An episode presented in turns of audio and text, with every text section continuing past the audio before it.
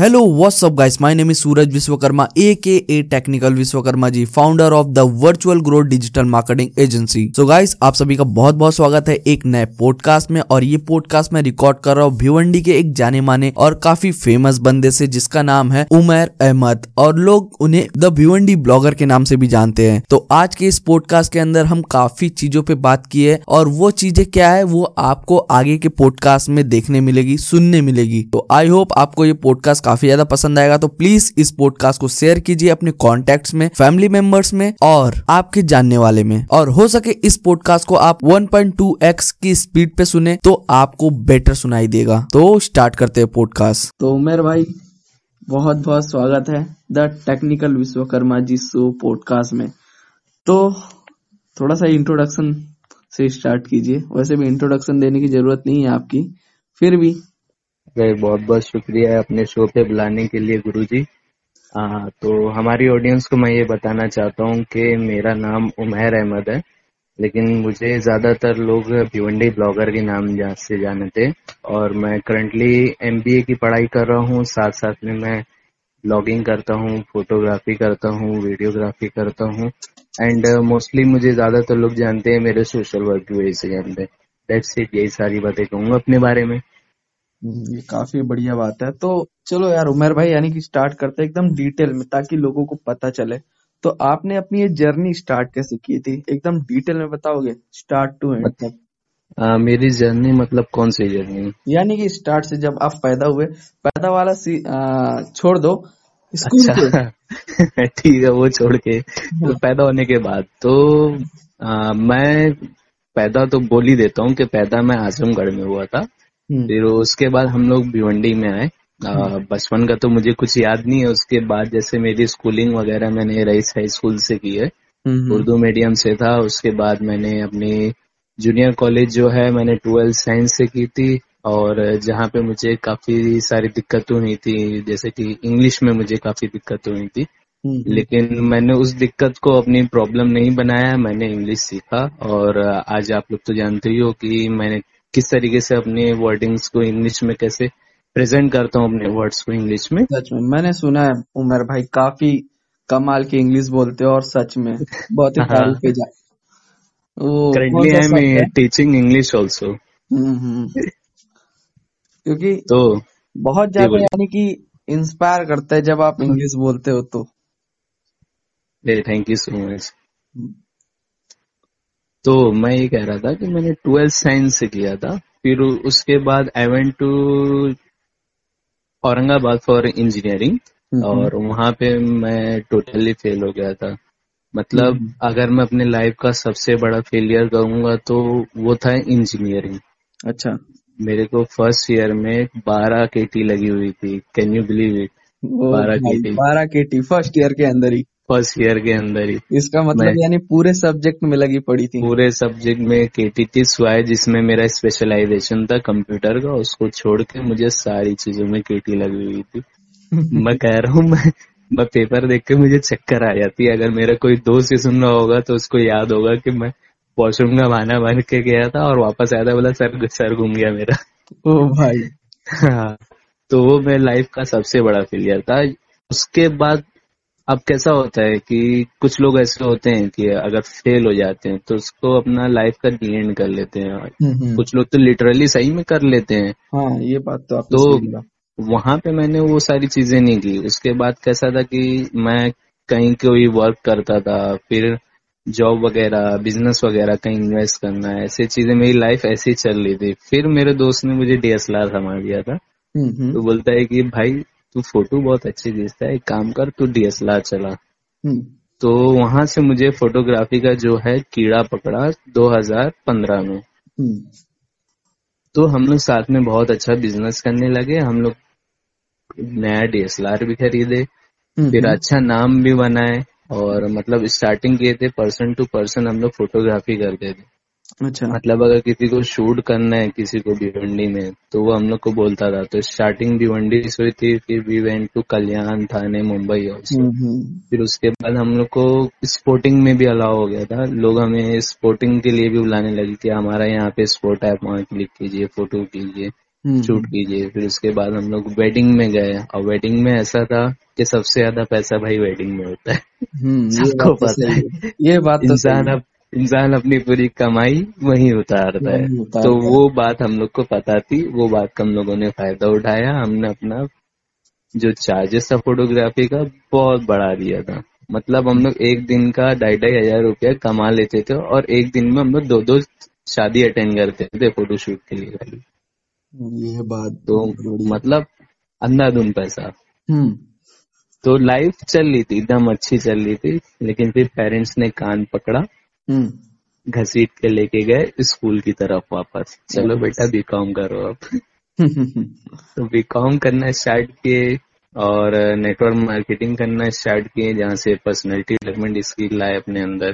फिर बीकॉम चलते आज झलकती है जब आप बातचीत करते हो और जब बोलते हो तब। अरे आप तो तारीफ कर रहे हो खाली ऐसे ही। अरे नहीं, इतना तो करना ही पड़ता है ना, यानी कि पॉडकास्ट। Right right. तो स्कूलिंग में फिर ग्रेजुएशन मेरा हो गया बीकॉम से हंसी मजाक से, और अभी एमबीए तो कर ही रहा हूँ। एचआर डिपार्टमेंट है मेरा अभी, और जैसा कि आप लोग जानते हो कि अभी जो करंट लाइफ है मेरी, वो मेरी ऐसी हो गई है कि मैं अब स्टूडेंट भी हूँ, टीचर भी हूँ, सोशल वर्कर भी हूँ। तो मतलब ये तीन लाइफ में जी रहा हूँ। बढ़िया है, काफी बढ़िया है।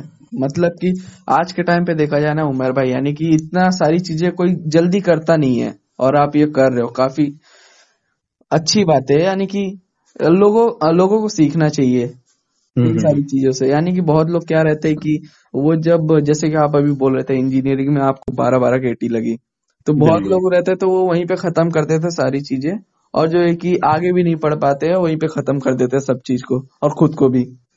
ऐसा ऐसा होता है। कुछ टाइम के लिए मुझे भी ऐसा लगता था, लेकिन इस सब चीजों से बाहर निकलने में मदद दोस्त करते हैं। आप जैसे दोस्त होते हैं ना, तो नैया पार हो जाती। वही देखा जाए तो सही बोला आपने, यानी कि दोस्त का जो किरदार रहता है ना, बहुत ज्यादा हेल्प करता है चीजों में। और देखा जाए तो डुबाने का भी काम वही करते हैं, हाँ, लेकिन संगत अच्छी होनी चाहिए। राइट।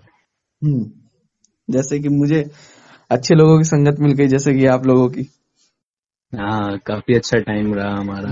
आप तो दूर चले गए हो, हम तो वेट कर रहे हैं आप कब आएंगे, मुलाकात करेंगे हमसे। कोई ना, दूर है लेकिन फिर भी पास पास है, और काम चल रहा है, काम कर रहे हैं, और इंशाल्लाह बहुत अच्छी तरीके से भयानक चीजें लेके आएंगे एकदम, ताकि लोगों को पता चले यार, भले से यानी कि एकदम दूर है लेकिन काम कर रहे हैं लौंडे। राइट, हमेशा तो दिखते ही हो सोशल मीडिया पे। यानी चीजें कैसे कि अभी यहाँ पे गाँव में हूँ, और सच बताओ तो अभी जो है कि ठंडी काफी ते, आ, तेज से पड़ रही है, लेकिन मैं फिर भी पॉडकास्ट रिकॉर्ड कर रहा हूँ। ये तो आपका डेडिकेशन है आपके वर्क के थ्रू, कि आप अपने वर्क के थ्रू कितना डेडिकेट है। हमारी रात के बारह बजे अभी ये पॉडकास्ट रिकॉर्ड हो रहा है। अगर आप लोग तो। सोच आप लोग जो सुन रहे हो, तो आप पता नहीं कब सुन रहे होगे, लेकिन हम लोग ये जो है रात के बारह बजे रिकॉर्ड कर रहे हैं। ये तो अभी तो बातें कहीं और चली गई। तो उमेर भाई हम लोग वहाँ, यानी कि कहाँ पे थे हम लोग? आप लोग बता रहे थे ना। हाँ, मैं अपनी लाइफ के बारे में बता रहा था, तो वो खत्म हो गया। काफी जल्दी खत्म हो गया उमेर भाई, बहुत जल्दी। मैंने शॉर्ट में रखा है एक्चुअली, यानी ज्यादा बता दो तो पर्सन बोर। आपको ये सारी चीजों का आइडिया कब आया था? यानी कि जब आप इंजीनियरिंग कर रहे थे, इंजीनियरिंग जब आपने छोड़ा, फिर उसके बाद आपको आइडिया कैसे आया कि यार आ, मैं फोटोग्राफी में काफी अच्छा हूँ, ये सारी चीजों में काफी अच्छा हूँ? तो आपको ये सब हाँ। पता कैसे चला? ये सारी चीजें में मेरा एक दोस्त है अब्दुल रहमान, वो मेरा बचपन का दोस्त है। तो बचपन से वो मुझे जानता है, बचपन से मेरे बारे में अच्छा सुन। तो उसने नोटिस किया कि मैं फोटो अच्छी खींचता हूँ, और उसने फर्स्ट टाइम मुझे जब डीएसएलआर दिया था, तो आप लोग बिलीव नहीं करोगे, मुझे उन सबको डीएसएलआर चलाने आ गया था फर्स्ट टाइम में। मुझे फर्स्ट टाइम में नहीं आया था, सेकंड टाइम में भी नहीं आया था। मैं धीरे धीरे सीखा, और हमारे टीम का सबसे अच्छा फोटोग्राफर बन के आया, और इंस्टाग्राम पे काफी फेमस हुआ। फिर उसके बाद आप लोग तो जानते ही, अब तो इंस्टाग्राम के थ्रू पूरे शहर में जाना जा रहा हूँ। इतना भयानक तरीके से आपका कंटेंट झलकता है ना, जैसे हाँ। कि अभी कल ही जो आपने डाला था ना वो वीडियो, हाँ ब्राइटनेस कम करके फिर ब्राइटनेस कम करके वो ऐसा लग रहा है कि लूप चल टाइम लूप चल रहा है और वो ऐसा लग रहा है कि मॉर्निंग हो रही है, इवनिंग मॉर्निंग से लेके इवनिंग का एक सेशन दिखा दिया था मैंने, तो ये काफी बढ़िया है। तो फिर उसके बाद यानी कि ये भिवंडी ब्लॉगर का सिलसिला कैसे शुरू हुआ, यानी कि बहुत लोगों का सवाल भी है ये और बहुत लोग जानना भी चाहते हैं ये। हाँ, ये कैसा था कि मैं इंस्टाग्राम पे जैसा कि मैं बहुत अलग अलग कंटेंट डालता था, मतलब मैं नई नई चीज ट्राई करते रहता था, लेकिन जब मैं ब्लॉगिंग स्टार्ट किया, मतलब मेरा कभी पैशन ब्लॉगिंग था नहीं। वो कहते हैं ना कि जो जो उसमें पैसे की लालच में कि अरे यार गूगल एडसेंस अप्रूवल मिल जाएगा पैसे, तो उस वजह से मैं गूगल ये ब्लॉगर पे आ गया। अब उस पे भी मेरे दोस्त ने सजेशन किया कि तू फेंकता बहुत हार्ड है भाई, एक काम करना तो स्टोरी लिखा कर, फ्रिक्शन स्टोरी लिखा कर जिसमें तो लंबी लंबी बात फेंक जाए। तो मैंने भयानक तरीके से लिखते हैं, मैंने खुद पढ़ा है। हाँ, तो वो मैंने लिखना स्टार्ट किया। वो मेरा दोस्त मेरी इमेजिनरी पावर समझता था, मैं इमेजिन बहुत अच्छा करता हूँ, तो मैंने अपनी स्टोरी पहले लिखी ऐसा ही टेस्ट के लिए, तो वो ठीक चल रही थी। आ, अच्छा, इससे पहले मैं टेक्निकल ब्लॉग लिखता था, मतलब किसी भी कंपनीज के बारे में, गैजेट्स के बारे में ऐसा लिखता था, तो इतना इंटरेस्ट नहीं था मुझे। फिर जब मैं स्टोरी लिखना स्टार्ट किया तो पहली स्टोरी लिखा मैंने story of a best friend, तो उसमें बेस्ट फ्रेंड कैसे रिलेशनशिप में आ जाते वो लिखा। तो मेरे उसमें काफी मिस्टेक रहती थी, ग्रामर मिस्टेक, क्योंकि फर्स्ट टाइम था। फिर उसके बाद सेकेंड स्टोरी लिखी मैंने a ride in a haven, तो वो स्टोरी काफी फेमस हुई, मतलब ये सबसे वो एक यानी कि स्टोरी सबसे पॉपुलर मेरी स्टोरी एक है ये वो, और वो सबसे पसंद आई। उसके बाद मैंने एक दो स्टोरी और लिखा, फिर उसके बाद अब मैं खुद के लिखने बंद कर दिया, अब मैं दूसरों के लिए ब्लॉग लिखता हूँ। हाँ हाँ, तो ये तो अलग कहानी होगी कि अब मैं कैसे क्या करता हूँ, आगे बात करेंगे इसके बारे में। तो उसके बाद जब मैं इंस्टाग्राम पे, मेरा नाम अलग था, एमी रोनी करके था, तो लेकिन अब क्या था कि वो नाम से भी फेम था मेरे पास भिवंडी में, वो नाम से भी मेरे पास फेम था, लेकिन उतना खास नहीं था। मुझे अब पहचान भिवंडी में बनानी थी, और वो टाइम पे भिवंडी पे भिवंडी के नाम पे सिर्फ दो पेज चल रहे थे। तो मैंने जस्ट बाय चांस ऐसा था कि मैं बोला कि एक बार भिवंडी ब्लॉगर रख के देख लेता हूँ क्या रिस्पॉन्स आता है, तो मैंने बस वो रख दिया और तीन से चार दिन में मेरे डेढ़ सौ कुछ फॉलोअर बढ़ गए, तो वो रिस्पॉन्स अच्छा था। हाँ, काफी अच्छा, मतलब वो जो मैंने सोचा कि रख के देखता हूँ क्या होता है, तो वो काफी पॉजिटिव वे में निकला। तो फिर उसके बाद कुछ टाइम बाद कैसा है कि वो जो दो भिवंडी नाम के पेज थे उन लोगों ने मुझे बोला कि यार तू ऐसे मत कर, ऐसा मत, तो हटा दे। तो मैं हटा दिया था। फिर मैंने ऑब्जर्व किया कि यार नहीं, अब फॉलोअर नहीं आ रहे, तो मैंने वापस से भिवंडी ब्लॉगर रख लिया। अब ये इसको बोलूं कि मेरे लिए अच्छा था या भिवंडी के लिए बुरा था क्या पता, क्योंकि उसके बाद सारे पेजेस भिवंडी के नाम से बनना स्टार्ट हो गए। हम्म, और उमर भाई ये भी देखा जाए कि हमारी जो पहचान हुई थी, आ, मैं जो हाँ। यानी कि जानना स्टार्ट किया था तो इसी नाम से जानना स्टार्ट किया था, भिवंडी ब्लॉगर से, क्योंकि हाँ।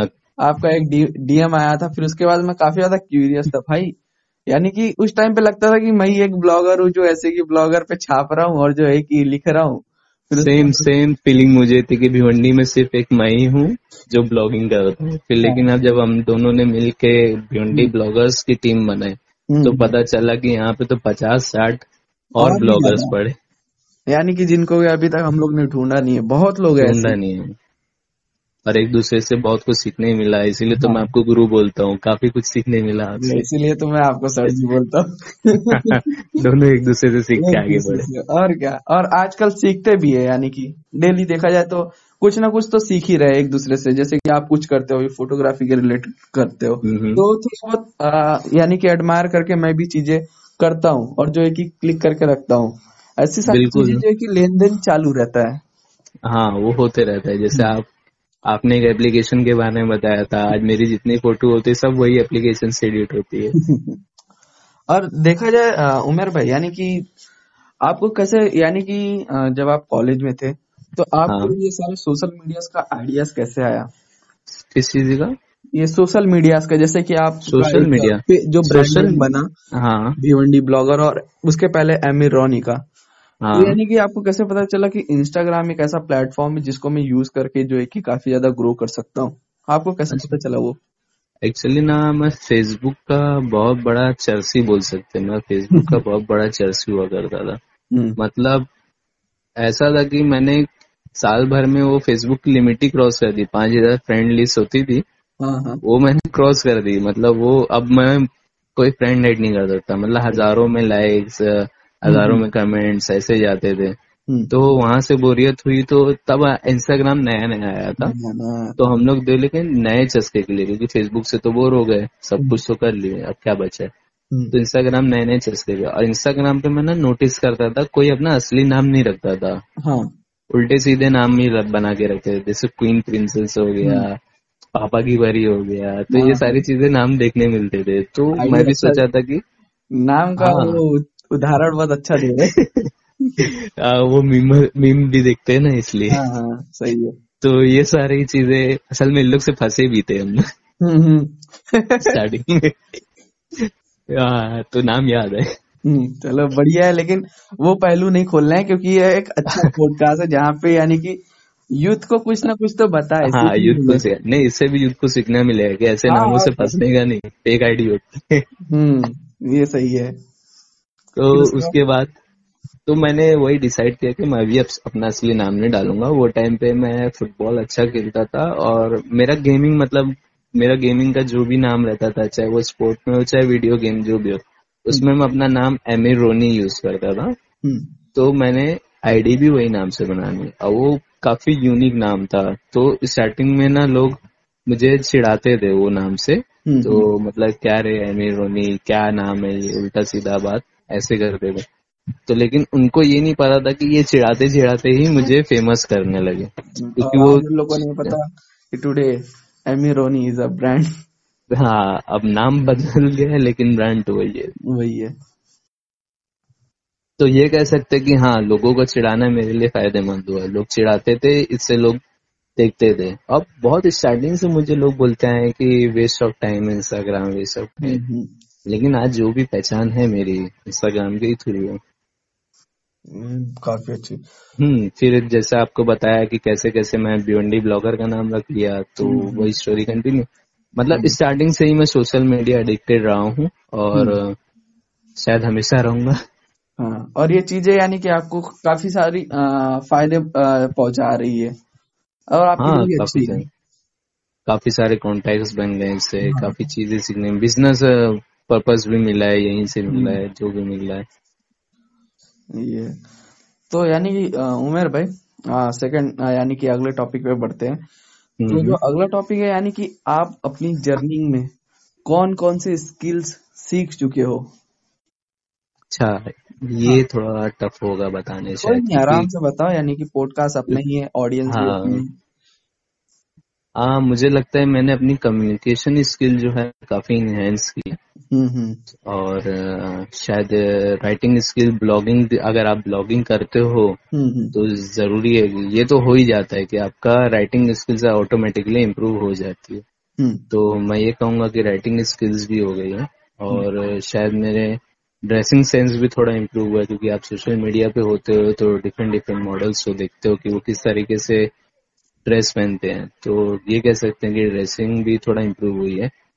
और हम्बलनेस, पहले मैं आ, इतना हम्बल नहीं हुआ करता था, लेकिन जब आप सोशल मीडिया पे होते हो तो आपको बहुत ज्यादा हम्बलनेस दिखानी होती है, क्योंकि एक एक फॉलोअर कीमती हो जाता है। और तो वैसे जो रियल लाइफ में भी हो, क्योंकि आ, मुझे पता है क्योंकि पर्सनली मैं मीट कर चुका हूँ। और ऑरा जो एक होता है ना, यानी कि किसी से बातचीत करते तो एक ऑरा होता है, यानी कि उसके टच में जाते हैं, यानी जब बातचीत करते हैं ना तो तभी पता चल जाता है कि भाई बंदा कितना कूल है, कितना अच्छा है, कितना बढ़िया है। तो हम्म, वो चीज यानी कि जब मैं मिला था ना पहली बार, तो उससे पता चलता था। तो वो सारी जो चीजें जो पुराने में थी तो तो मुझे नहीं पता, यानी कि नया वाला जो उमेर है वो काफी बढ़िया है, वो काफी डेवलप हुआ। क्योंकि अगर जो पुराना मेरे को पुराना जो मेरे को वो टैग दिया गया था मेरे फ्रेंड सर्कल्स में, वो रावण का था। हाँ, तो वो कुछ कुछ सोच के ही रखे होंगे रावण। मैं बहुत ज्यादा गुस्से वाला लड़का था, तो लेकिन जब मैंने ये सारी फील्ड्स में उतरा, कंपनीज में गया, वहां से पर्सनालिटी डेवलपमेंट ट्रेनिंग वगैरह लिया, तो वहां से मैं अपने आप को डेवलप कर पाया। फिर लोगों से बातचीत करना, मार्केटिंग जब करता था तो वहाँ पे हमको बहुत ज्यादा कस्टमर से बहुत अच्छे से बात करनी पड़ती, नहीं तो भगा देगा वो। तो कह सकते हैं कि लाइफ से कुछ सीखा, कुछ सोशल मीडिया से सीखा, तो ऐसे ऐसे आगे बढ़े मैं। और सोशल मीडिया से मैंने जो अपनी फोटोग्राफी जो आज कल देख रहे हो, ये मेरा ये मेरी टाइप थी नहीं, मतलब मैं किसी दूसरे को देखता था जो नेचर फोटोग्राफी, एनिमल की फोटोग्राफी, बर्ड्स की फोटोग्राफी, तो मैं उनको उल्टा सीधा बोलता था ये फालतू काम है, ये सब फोटोग्राफी में मजा नहीं, क्योंकि मैं पर्संस की करता था, है ना, तो मेरा टाइप ही अलग था। फिर जब मैंने अपना टाइप स्विच किया तो मेरे जो दोस्त थे या जो मेरी फोटोग्राफी पहले पसंद करते थे तो धीरे धीरे बोलने लगे यार ये ये कहाँ जा रही है। और स्टार्टिंग में मैं शायद इतनी अच्छी फोटो क्लिक नहीं कर पाता था, लेकिन जब मैं इंस्टाग्राम पे डिफरेंट डिफरेंट पेजेस से देखने लगा, वहां से कुछ आइडियाज जनरेट होने लगे माइंड में। फिर हमारे भिवंडी के कुछ फोटोग्राफर्स हैं, उनसे मुलाकात हुई, उनसे कुछ सीखना मिला कि कैसे एंगल से लेते हैं, किस चीज को कैसे लाइट कैसे डालते हैं। तो ऐसे ऐसे सीखे, मतलब लाइफ में हमेशा सीखते रहा हूँ, कभी ऐसा नहीं कि कोई सिखा रहा है तो ऐसे एटीट्यूड नहीं है तो मेरे को सिखा रहा है, ऐसा नहीं, मतलब खुद से भी सीख रहा हूँ और कोई सिखा रहा है तो भी सीख लेता हूँ, आने दो ज्ञान आ रहा है ना, आने दो, बस यही है, यानी एक मोटो होना चाहिए भाई, ज्ञान कैसे भी मिले बस मिलना चाहिए, बस लेते जाओ। और जैसे उमेर भाई अभी जो है कि आपने सोशल वर्क वाला काम स्टार्ट किया है, तो आपने यानी कि उसकी जर्नी कैसे स्टार्ट हुई? ये इसकी जर्नी ऐसे स्टार्ट हुई कि कॉलेज में एनएसएस नाम की एक फैसिलिटी होती है जहाँ पे आप वो टीम ज्वाइन करते हो तो आपको सोशल वर्क कराते हो कॉलेज में।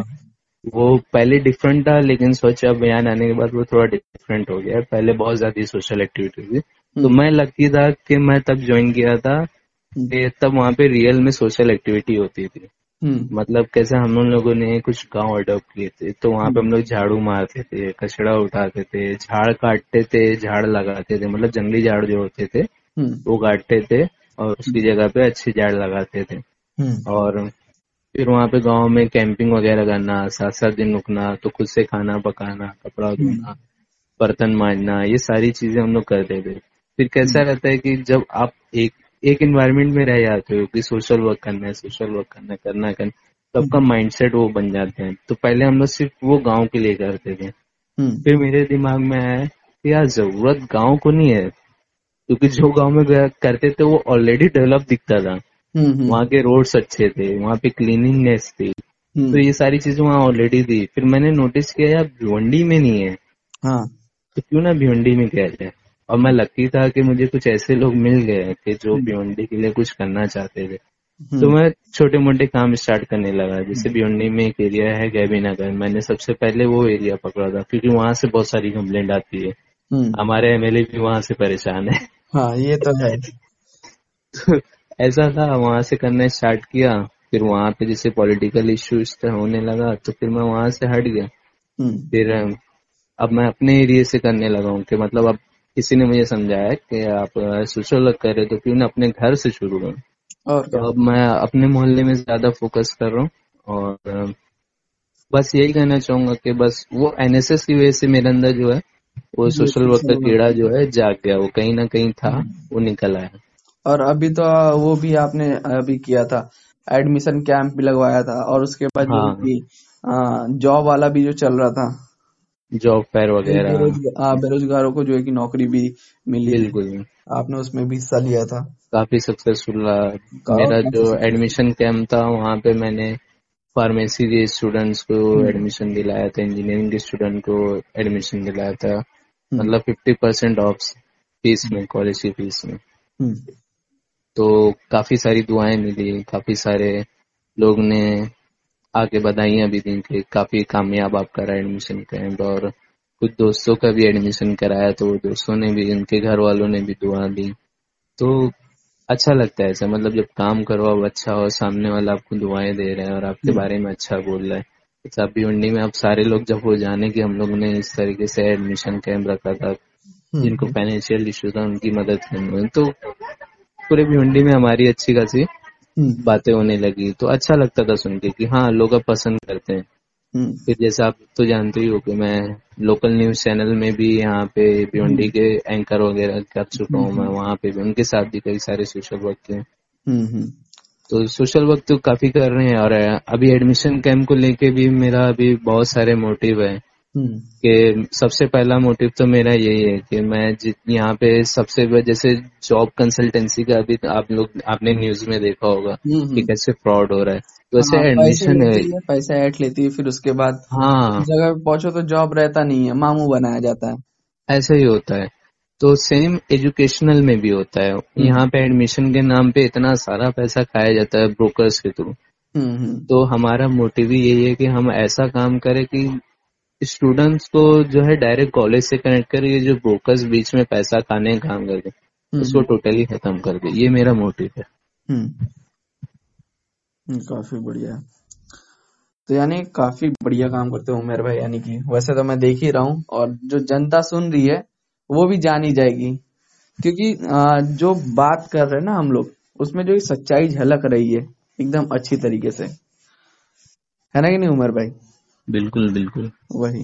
तो उमर भाई यानी कि जैसे कि आप उत्तर प्रदेश आजमगढ़ से आते हो, तो आपका जो एक, एक पहनावा है यानी कि गले पे गमछा लेके जब आप घूमते हो तो यानी कि उसपे लोगों क्या वो था, यानी कि जब आप जैसे कि भिवंडी में घूमते थे हाँ, तो यानी तो, आपको देख हाँ, क्या क्या बोलते थे?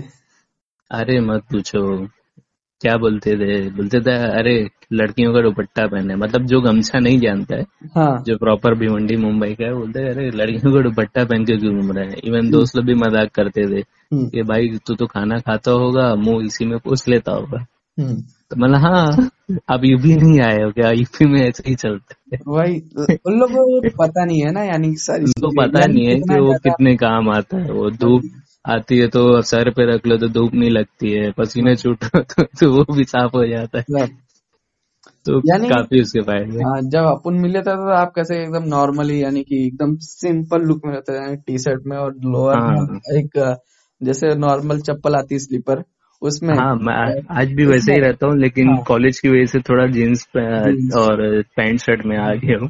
फिर जब यानी कि जब उसके बाद जब पोस्ट वगैरह देखा था ना आपकी गमछे के साथ हाँ, क्या ही बवाल लगते थे, मतलब कि बोला ये लौंडा जबरदस्त है, ये है जो यानी कि एकदम डरता नहीं है, जो है कि भले से उत्तर प्रदेश का है लेकिन हर जगह एकदम चौड़ से रहता है।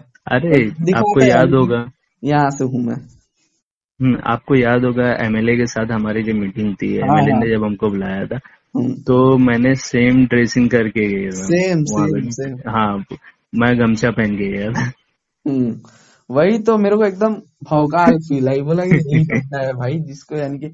और एक क्या रहता है ना कि जैसे अभी जो जिस बंदा जिस एरिया का रहता है, मान लो तुम आप उत्तर प्रदेश मैं भी हूँ, तो एक रहता है ना कनेक्शन जो की हाँ भाई यूपी यूपी से, तो एक वैसा अलग ही फील आता था, यानी कि हाँ अलग बॉन्डिंग है कि हाँ उत्तर प्रदेश से काफी बढ़िया अपने कोई गांव का ही है, तो मेरे को काफी मजेदार लगा था, यानी कि जैसे बातचीत वगैरह करते थे लगता था कि हाँ कोई है अपने साथ, अपने ही गांव वाला है, ऐसा फील हाँ, आता है, ऐसा एक भाईचारे वाला एकदम सुकून मिलता था, यानी कि एक रहता है ना प्रेशर अबे यार कैसे क्या होगा क्या बोलेंगे।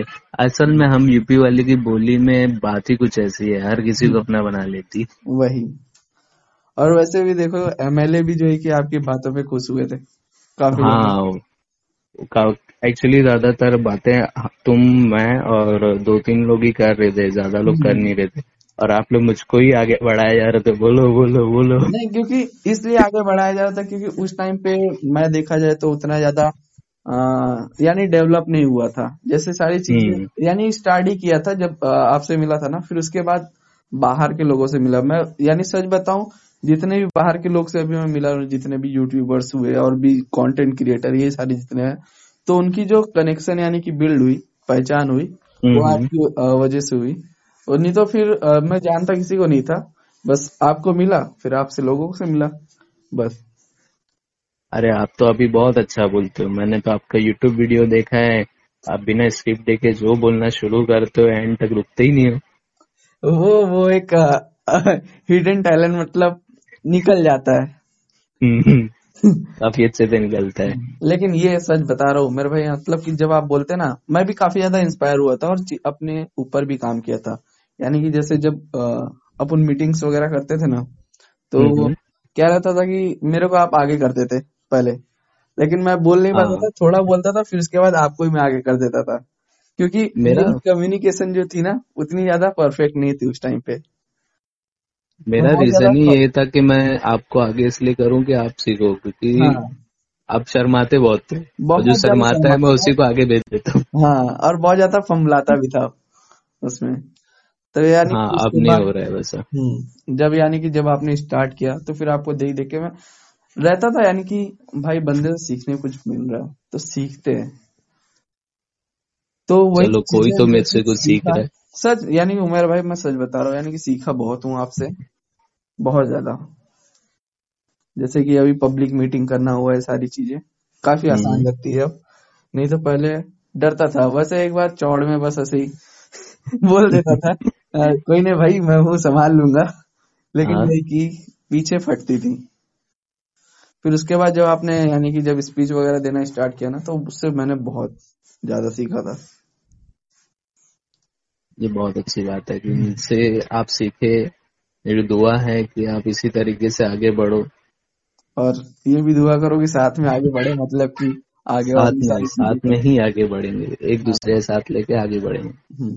और उमेर भाई मतलब कि आ, ये सारी चीजें ठीक है, स्किल भी आपकी, तो आप अपने आप को यानी आने वाले फ्यूचर में कहाँ देखना चाहते हो? मतलब कुछ तो होगा ना सोच आने वाले टाइम में। मैं देखो आने वाले टाइम में अपने आप को एक सक्सेसफुल बिजनेसमैन की तरह देखना चाहूंगा, क्योंकि जब मेरे पास सोर्स ऑफ इनकम रहेगी तभी मैं समाज के लिए भी कुछ कर सकता हूँ, क्योंकि अभी मेरी खुद ही जेब खाली है, तो समाज के लिए क्या करूँगा? जब खुद की जेब खाली तो दूसरा को क्या ही पेट भर सकता हूँ, वैसे ही। तो उमेर भाई हाँ चलो थोड़ा एजुकेशन सिस्टम के ऊपर बात कर लेते हैं। तो अभी हाँ, चलिए बोलिए। एजुकेशन सिस्टम यानी कि आपको क्या क्या कमियां लगती है, यानी कि एक्सप्लेन कर सकते हो? मतलब कि आपको क्या क्या प्रॉब्लम फेस करनी पड़ी एजुकेशन में, यानी कि ये बेकार थे आ, हमारे एजुकेशन अच्छा। सिस्टम में ये सारी चीजें कमी है, जैसे कि वहाँ पे सिर्फ रट्टू पोपट बनाया जाता है, स्किल्स नहीं, क्या क्या सारी चीजें थी जो बहुत बहुत सारी कमी थी। जैसे कि हमारे सिटी में तो बहुत ज्यादा है, लेकिन मैं ओवरऑल इंडिया की ओर से अब हमारे भिवंडी सिटी के बारे में बात करूंगा। तो जैसे कि बात करें तो हमें ये नहीं बताया जाता है कि पढ़ाई करी कैसे जाती है, हमें ये बताया जाता है कि आपको ये ये पढ़ना है। हाँ। तो अब स्टूडेंट क्या करते हैं, प्रेशर में आके रट्टू तोता बन जाता है। तो मैं तो फेलियर था, मैं तो पढ़ा नहीं था। तो लेकिन हाँ उसके बाद जब मैं बीकॉम गया तो वहाँ पे मैं रट्टू टोटता नहीं बना था, क्योंकि मैंने ऑलरेडी मैं पर्सनालिटी डेवलपमेंट में ट्रेनिंग वगैरह लेके आ गया था। वहाँ पे मुझे पता था कि कैसे स्मार्ट स्टडी की जाती है। तो अगर वो चीज मैं पर्सनालिटी डेवलपमेंट ट्रेनिंग से ले सकता हूँ, वो चीज कॉलेज वाले क्यों नहीं दे रहे? कॉलेज वाले में पर्सनालिटी डेवलपमेंट की भी क्लास होनी चाहिए। तो ये चीज मैं कमी पाता हूँ, क्योंकि अगर आज मैं एमबीए कर रहा हूँ, एमबीए इज ऑल अबाउट कि आप अपनी पर्सनालिटी किस तरीके से डेवलप करते हो, किस तरीके से आप अपनी पर्सनालिटी को प्रेजेंट करते हो मार्केट में। तो अगर मैं ये स्कूलिंग के टाइम से ही सीख रहा होता तो आज मुझे इतनी परेशानी नहीं हो रही होती। तो मैं ये चीज गाइड करना चाहूंगा कि ये एक तो सब्जेक्ट रहन, रहना ही चाहिए।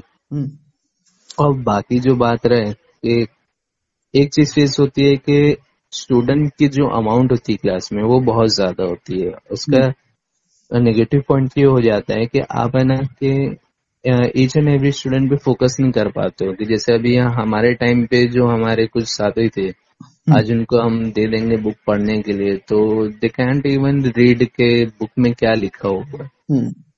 तो अगर वो स्मॉल साइज की क्लास होती तो हो सकता था कि वो उस पर फोकस कर पाते। तो मतलब एजुकेशन अब ऐसा हो गया कि बिजनेस हो गया, ज्यादा से ज्यादा लोग को भरो, एडमिशन दो, पढ़े ना पढ़े वो हमारी मर्जी नहीं। हमारे टीचर्स भी जो होते हैं वेल क्वालिफाइड नहीं होते। मतलब मैंने ऐसा देखा है कि जैसा भी बी एड डी एड हुआ है टीचर बन गए, ग्रेजुएशन वाले को पढ़ा रहे, तो ऐसा नहीं होना चाहिए। मेरे ख्याल से कम से कम उनको एक दो साल का तो टीचिंग एक्सपीरियंस देने के बाद ही उनको फील्ड में उतारना चाहिए ताकि वो अच्छे से पढ़ा सकें। तो अब टीचर्स के ऊपर तुम ऐसा बोलना नहीं चाहिए, लेकिन हाँ मुझे ऐसा फील हुआ कि टीचर्स को जैसे एक कम से कम एक साल तो ऐसे एक्सपीरियंस देख के ही फील्ड में उतारना चाहिए। बाकी चीजें जो हमारे सब्जेक्ट्स हैं वो कहीं ना कहीं हम लोग जब पढ़ के निकलते हैं और जब कंपनी में जाते हैं तो वो मैच नहीं होते।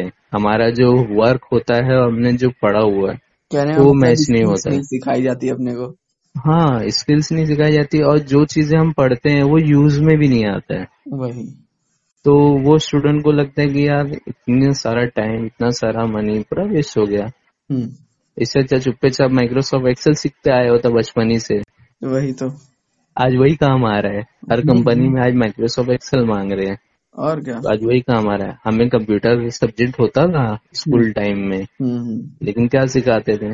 पेंटिंग, दायरा बनाओ, बॉक्स बनाओ, पेड़ बनाओ, पहाड़ बनाओ, बस। अगर वही से बचा, ये सारी चीजें अपने को दिखाई भी देती है। यानी कि अगर कंपेयर किया जाए इंडियन एजुकेशन सिस्टम को और फॉरेन एजुकेशन सिस्टम को तो काफी अपने को जमीन आसमान का फर्क दिखाई देता है। काफी फर्क है। वहाँ पे आप सब्जेक्ट खुद चूज कर सकते हैं, यहाँ पे आपको चूज करने पे मजबूर किया जाता है क्योंकि कॉलेज के बाद स्टाफ नहीं होता है। हाँ, और चीजें ये भी देखी जाती है। यहाँ पे कैसा रहता है कि आपको यहाँ पे सिर्फ पेरेंट्स ही जो है पढ़ाते हैं, पैसा वही भरते हैं और वो हाँ। पहले से डिसाइड कर लेते हैं कि तुमको जो है कि इंजीनियर बनना है, ये बनना है, फलाना ढिमाका ये बनना है, और फिर उसके बाद लेकिन फ्रीडम नहीं मिलती है मेन चीज। और फिर वो बच्चा वो जज भी नहीं कर पाता है, फॉरेन उसको बनना होता है। लौंडा अठारह का हुआ, बोला निकल बे तू तू अब से खुद अपना देखेगा, है ना कि नहीं? वो वो लोग खुद ही निकल जाते हैं क्योंकि वहाँ वहाँ की कंट्री में मेजोरिटी ऐसे ही है। वहाँ पे अठारह उन्नीस साल के बच्चे खुद से कमाते हैं और खुद से पढ़ाई करते हैं। तो अगर वहाँ पे मेजोरिटी ऐसी है और एक आध जो है जो अभी अभी भी अपने पेरेंट्स पे, तो वो सेम फील करेंगे, तो इसलिए वो खुद ही करते हैं।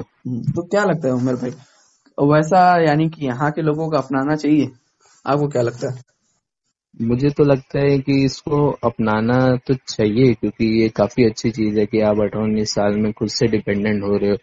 इससे कहता है कि आप बहुत जल्दी आप का गोल जो है वो अचीव कर सकते हो। क्योंकि अगर अठारह उन्नीस साल के आज के एज की बात करें बच्चे लोगों की, तो सिर्फ पबजी फ्री फायर में टाइम वेस्ट कर रहे हैं। इससे अच्छा है कि अगर वो कुछ वर्क करते हैं या कुछ और टेक्निकल स्किल्स सीख रहे हैं तो उनके लिए फायदा है। तो वो सारी फॉरेन की कुछ चीजें हमको अडेप्ट करनी चाहिए। हमारा कल्चर बहुत अच्छा है, वर्ल्ड में सबसे अच्छा इंडियन कल्चर है, लेकिन हाँ फॉरेन से कुछ चीजें ऐसी है एजुकेशनल मायने में, तो वो सारी चीजें हमको अडेप्ट करनी चाहिए। वहां से हम सीख सकते हैं कि हमें किस तरीके से स्टडी करना चाहिए। जैसे कि उमेर भाई अभी आपने कल्चर के बारे में बोला, तो क्या यानी कि जो अपना संस्कृति है मतलब इंडिया की, तो क्या चीजें आपको चेंजेस होते हुए दिखाई दे रही है? यानी कि कहीं ऐसा आपको नहीं लग रहा है चीजें जो इंडियन की आ, इंडिया की संस्कृति वो भूल रहे, वो बाहर वाले अपने को यानी कि इस्तेमाल में लिए जा रहे? वेस्टर्न फैशन जो है काफी ज्यादा अडेप्ट हो रहा है। मतलब जो हम चीजें मूवीज वगैरह में, वेब सीरीज वगैरह में देखते हैं, तो ये ह्यूमन साइकोलॉजी है कि आप जो देखते हो उस चीज को अप, अपने अंदर अडेप्ट कर लेते हो। ज्यादातर मूवीज के थ्रू ही अडेप्ट कर लेते हो। जैसे कि अगर हम बॉलीवुड की कुछ मूवी देख रहे हैं तो जैसे वो लोग भाई टाइप में बात करते हैं तो हम उनका स्लैंग कॉपी कर लेते हैं, वैसे ही बात कर लेते हैं। जैसे अभी वो बंटाई वाली मूवी आई थी, क्या नाम था उसका, और तो उसकी पूरा स्लैंग कॉपी कर लिए थे। मतलब वो वैसे ही बात करता है और बंटाई क्या बोलते हैं ऐसा कुछ। तो इसी तरीके से हाँ उसी तरीके से हम वेस्टर्न फैशन भी अडेप्ट कर लिए। जैसे कि अभी हमारी इंडियन संस्कृति है कि हम साड़ी, औरतें साड़ी पहनते हैं और मर्द पजामा कुर्ता ऐसे वगैरह पहनते हैं, लेकिन जब से अब ये जब से हॉलीवुड्स वगैरह की फिल्में वगैरह चलने लगी है तो स्कर्ट वगैरह में, इसमें कोई बुराई नहीं है, पहन सकते हैं, कोई बुराई नहीं है, उस पर कोई जजमेंट नहीं देना चाहूंगा मैं।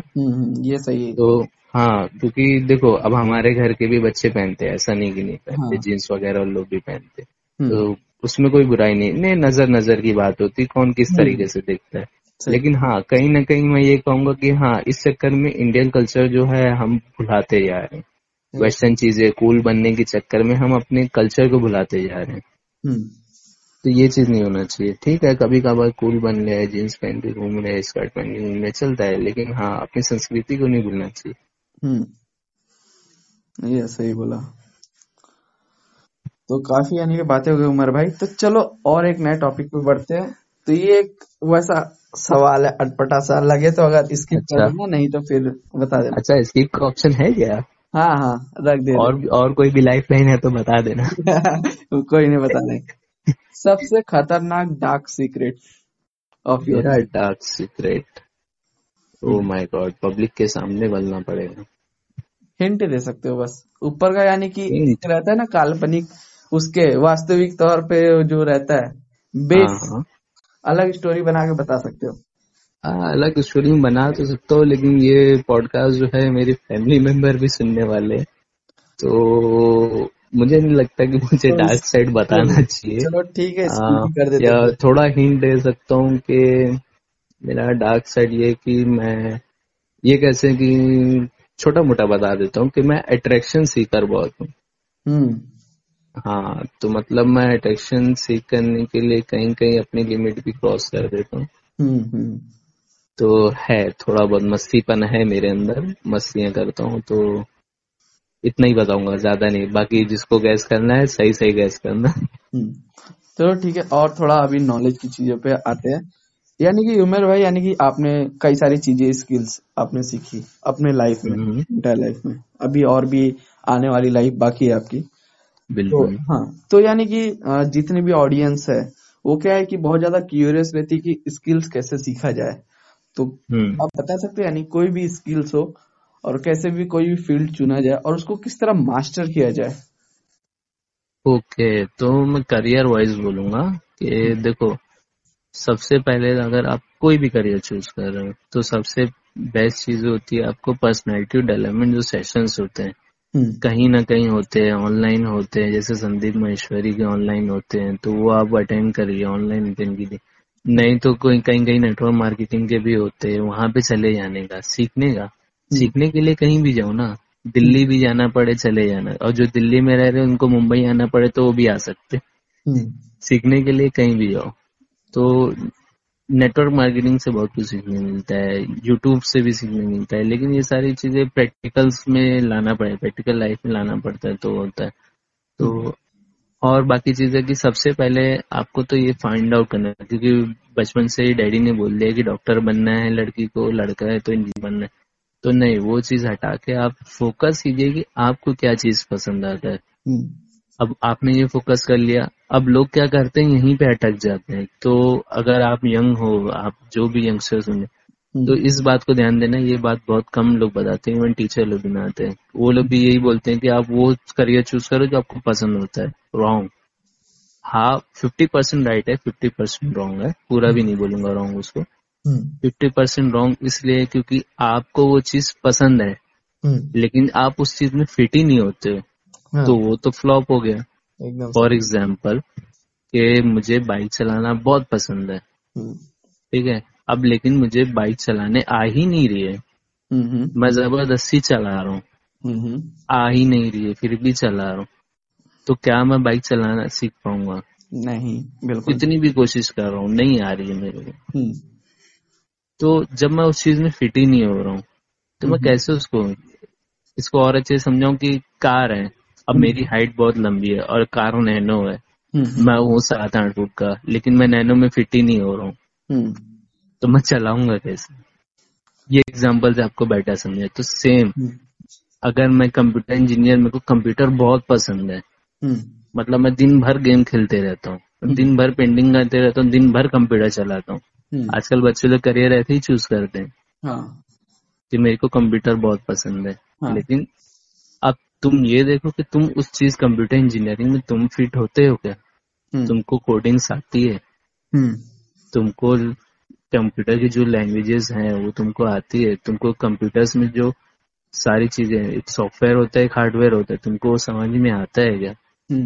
तुम ये समझ पाते हो तो ही घुसो, नहीं समझ पाते हो तो घुस के मतलब नहीं है। यही बात होगी तुम सात आठ फीट हो और जबरदस्ती तुम नैनो में घुस रहे हो, फिर वहां पे फेलियर होता ही होता है। तो मैं ये कहूंगा कि अगर हाँ करियर चूज करना है तो आप पहले ये देखिए कि आपको पसंद क्या है, फिर ये देखिए कि आप उस चीज में फिट होते हो या नहीं होते हो। फिट होते हो, आपको पसंद है, तो आपका करियर को सक्सेस होने से कोई रोक ही नहीं सकता, इसकी गारंटी मैं ले लेता हूँ। ये बढ़िया है उमेर भाई। तो चलिए ठीक है, एकदम यानी कि लास्ट पॉइंट पे चलते हैं। okay. लास्ट पॉइंट यही है कि ये एकदम आखिरी पड़ाव है। तो बस एक छोटा सा ज्ञान, जो यानी कि इतना ज्ञान तो अभी आपने दिया, एक बहुत ज्यादा दिया, एंड वाला जो ज्ञान होता है ना, वो एक अद्भुत को बता दीजिए। फिर इसके बाद जो है कि पॉडकास्ट एंड करेंगे। तो ज्ञान किस बारे में? यानी कि कैसे ज्ञान यही है कि बस लाइफ में आगे बढ़ो, यही कि ये सारी चीजें सीखो, ज्यादा बाहर के वो सारी जो बेकार चीजें होते हैं उनके बारे में वैसा। हम्म तो इस बारे में ज्ञान देना। हाँ, तो सबसे पहले तो स्टडी पे फोकस करो। हम्म जो कोई भी सुनना है, स्टडी स्टडी के बगैर हम कुछ भी नहीं है। ये बात हम भी सुनते आए हैं, आप भी सुनी रहोगे, और जो आप सक्सेसफुल हो गए हैं, जो बड़े लोग सुन रहे हैं, वो भी सुनते ही आए होंगे। आप अब तो अपने बेटों को बेटियों को बोलते आ रहे होंगे। तो ये जमाने से सुनते आ रहे हैं हम लोग, और ये चलते रहेगा, और यही सत्य है, यही सच्चाई है कि आपको पढ़ना है, क्योंकि आप जब तक पढ़ोगे नहीं आप लाइफ में कुछ नहीं कर सकते। आपको पढ़ाई लाइफ में कंपल्सरी चीज है, मस्त चीज है, आपको पढ़ना है।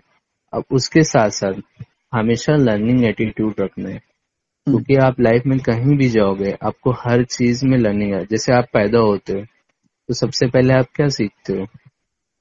आप उआ उआ करने सीखते हो, आंखें खोलना, हाथ पैर चलाना, फिर धीरे धीरे चलना सीखते हो, धीरे धीरे बोलना सीखते हो, है ना, फिर दौड़ना सीखते हो। ऐसे आप चीजें सीखते हो। तो लाइफ में जब से आप पैदा हुए हो और जब तक आप मरोगे तब तक आपको सीखते ही रहना है, नई नई चीजें सीखते रहना है। तो जब आप स्कूल लाइफ में रहते हो तो वहां पे भी आपको पढ़ाई, फिर एक्स्ट्रा करिकुलर जो एक्टिविटी होती है वो सारी चीजें सीखना, हर चीज में पार्टिसिपेट करने, कहीं ना कहीं से कुछ ना कुछ सीखने को मिलता है। फिर उसके बाद कॉलेज, फिर उसके बाद जॉब। जॉब में भी ऐसा नहीं कि अब तो हो गया ना, लाइफ का मकसद था जॉब पाना, जॉब मिल गई, लेकिन नहीं, वहां पे भी आपको नई चीजें सीखनी पड़ती है। जैसे अभी कंपनी में नया सॉफ्टवेयर आ गया तो अब आपको वो सीखना पड़ेगा, नहीं सीखोगे तो आपको जॉब से निकाल देंगे। तो लाइफ का अल्टरनेटिव गोल क्या होना चाहिए? To keep learning more and more. यही लास्ट में यही करना चाहूंगा कि हमेशा लर्निंग करते रहो। आप लर्निंग करते रहोगे, वहां से एल हट जाएगा, आपका लर्निंग चालू हो जाएगा। एकदम सही, एकदम सही उमर भाई। तो उमेर भाई यानी काफी लंबा पॉडकास्ट हो चुका है, सैतालीस मिनट का। सोचे थे कि सब दस से पंद्रह मिनट का पॉडकास्ट बनाएंगे, बट लेकिन जो अंदर से जो ज्ञान है ना वो इतने फूट फूट के बाहर आने लगे तो पॉडकास्ट काफी लंबा हो गया। कट नहीं करूंगा कुछ, सब एकदम अच्छा होगा, सब एकदम और काफी अच्छा पॉडकास्ट रिकॉर्ड भी हो। मैंने भी नहीं सोचा था इतना लंबा होगा, या मैं इतना लंबा बोलूंगा, सच बता रहा हूँ, मैंने भी नहीं सोचा था उमेर भाई, क्योंकि मैंने कुछ ही कुछ पॉइंट लिखे थे जो की आ, मैं सोचा था पूछूंगा, बट लेकिन उससे जो है कि धीरे धीरे जब बात करते गए ना तो चीजें और भी आ, खुल के बाहर आते गई। तो उससे क्या है कि एक पता चला कैसे क्या होता है, तो okay. सारी चीजें एकदम खुल के बाहर आ रही है, तो इसीलिए पॉडकास्ट काफी अच्छा हो रहा है। और सच बताऊं तो इसमें काफी ज्ञान की बातें हैं, और मैं बहुत ज्यादा हो गई, कई लोग बोर ना हो जाए, बोले कितना ज्ञान दे रहे। नहीं, यही तो चीजें है ना, अगर सीखना चाहते तो फिर वो चाहे जितना ही बड़ा हो, एक वो होना चाहिए। बिल्कुल, बिल्कुल। बहुत लोग होंगे अभी ये पॉडकास्ट जो है कि इन फ्यूचर सुनेंगे, उनको इस चीज का वैल्यू पता चलेगी, अभी तो नहीं पता चलेगी। अभी लोग उड़ा देंगे, मजाक बोलेंगे कि यार क्या ही रिकॉर्ड कर रहे, एकदम खता कर रहे हैं ये सब जन। तो इस चीज का जो है ना वैल्यू अभी नहीं समझ में आएगा, फ्यूचर में आएगा। तो उमेर भाई काफी अच्छा पॉडकास्ट रिकॉर्ड किया आपके साथ, और बस यही पॉडकास्ट को यहीं पे खत्म करूंगा। तो आई होप उमेर भाई आप भी बहुत अच्छा करें अपने लाइफ में, और हम साथ में मिलके करें कुछ ना कुछ। बिल्कुल बिल्कुल।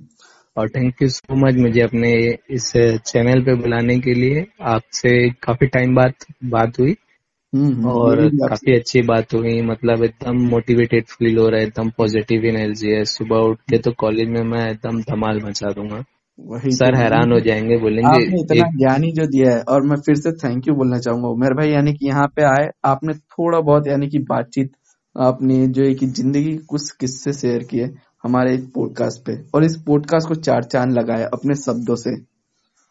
बिल्कुल। और मैं ऑडियंस से ये कहना चाहूंगा, जो भी ये पॉडकास्ट सुन रहे, हमारे जो गुरुजी हैं टेक्निकल विश्वकर्मा जी, आप उनके पॉडकास्ट को जो है फॉलो कर लीजिए, अच्छे से अच्छा ये कंटेंट लाते रहते हैं। इनके इंस्टाग्राम पे भी फॉलो कर लो, वहाँ पे भी अपलोड करते हैं, यूट्यूब पे भी अपलोड करते हैं, ब्लॉग भी लिखते हैं, सब कुछ करते हैं। और सेम ऐसा मेरा भी है, मैं पॉडकास्ट को छोड़ के मैं भी सब करता हूँ। मेरा सेक्शन बोल रहे हो आप? अच्छा आप आप बोल लो, आप बोल लो, मेरे, मेरा बोल लो। तो बस यानी कि जैसे कि भिवंडी ब्लॉगर नाम से हर जगह ब्रांड है, सभी लोग जानते हैं, नहीं जानते तो सबकी जितनी भी डिटेल है ना मैं इस पॉडकास्ट के डिस्क्रिप्शन में दे दूंगा। और जो है कि आप मेरे ब्लॉग पे भी जाके पढ़ सकते हो, वहाँ पे भी आपको डिटेल मिल जाएगी भिवंडी ब्लॉगर्स के बारे में। तो आप सब, सब जगह पे उनको फॉलो कीजिए, इनके कंटेंट को देखिए, सीखिए, इनसे कुछ ना कुछ तो लीजिए। हर जगह जाइए, फॉलो कीजिए, फेसबुक, इंस्टाग्राम, फील फ्री, एकदम फ्री होके मुझे को डीएम करो। ऐसा नहीं है कि मैं एकदम डीएम कर सकते हो और कोई भी दिक्कत नहीं है, ये आपको एकदम हम्बली रिप्लाई देंगे और आपको एकदम अच्छी तरीके से सपोर्ट करेंगे। क्योंकि मैंने देखा है उमेर भाई को बहुत लोगों को सपोर्ट करते हुए एकदम बिना किसी भेदभाव के, और ना ही एकदम को एक होता है ना इच्छा लालच, उसके बिना। और सच में उमर भाई ने मेरी भी काफी ज्यादा मदद की है। तो एक बार जाके चेकआउट करना इनके प्रोफाइल को, बस यही कहूंगा। बहुत बहुत शुक्रिया। तो चलिए उमर भाई खत्म करते हैं। तो आता हूँ भिवंडी, तो मिलता हूँ आपसे। तो फिर उसके बाद जो है कि फेस टू फेस सेशन भी हम लोग रिकॉर्ड करेंगे यार। श्योर, चलेगा। हाँ चलिए ठीक है, फिर रखते हैं, मिलते हैं। नमस्ते, नमस्ते, अलविदा, हैव अ गुड नाइट, शब खैर। आपको भी bye. Thank you so much for listening this podcast. अगर आपको ये पॉडकास्ट पसंद आया तो प्लीज शेयर कीजिए और फॉलो कीजिए इस पॉडकास्ट को। और आपको हमारे पॉडकास्ट सारे नाइन प्लस प्लेटफॉर्म पे अवेलेबल मिलेंगे, आप जाके सुन सकते हैं, जैसे Jio Saavn, Spotify, Anchor, Apple Music and more.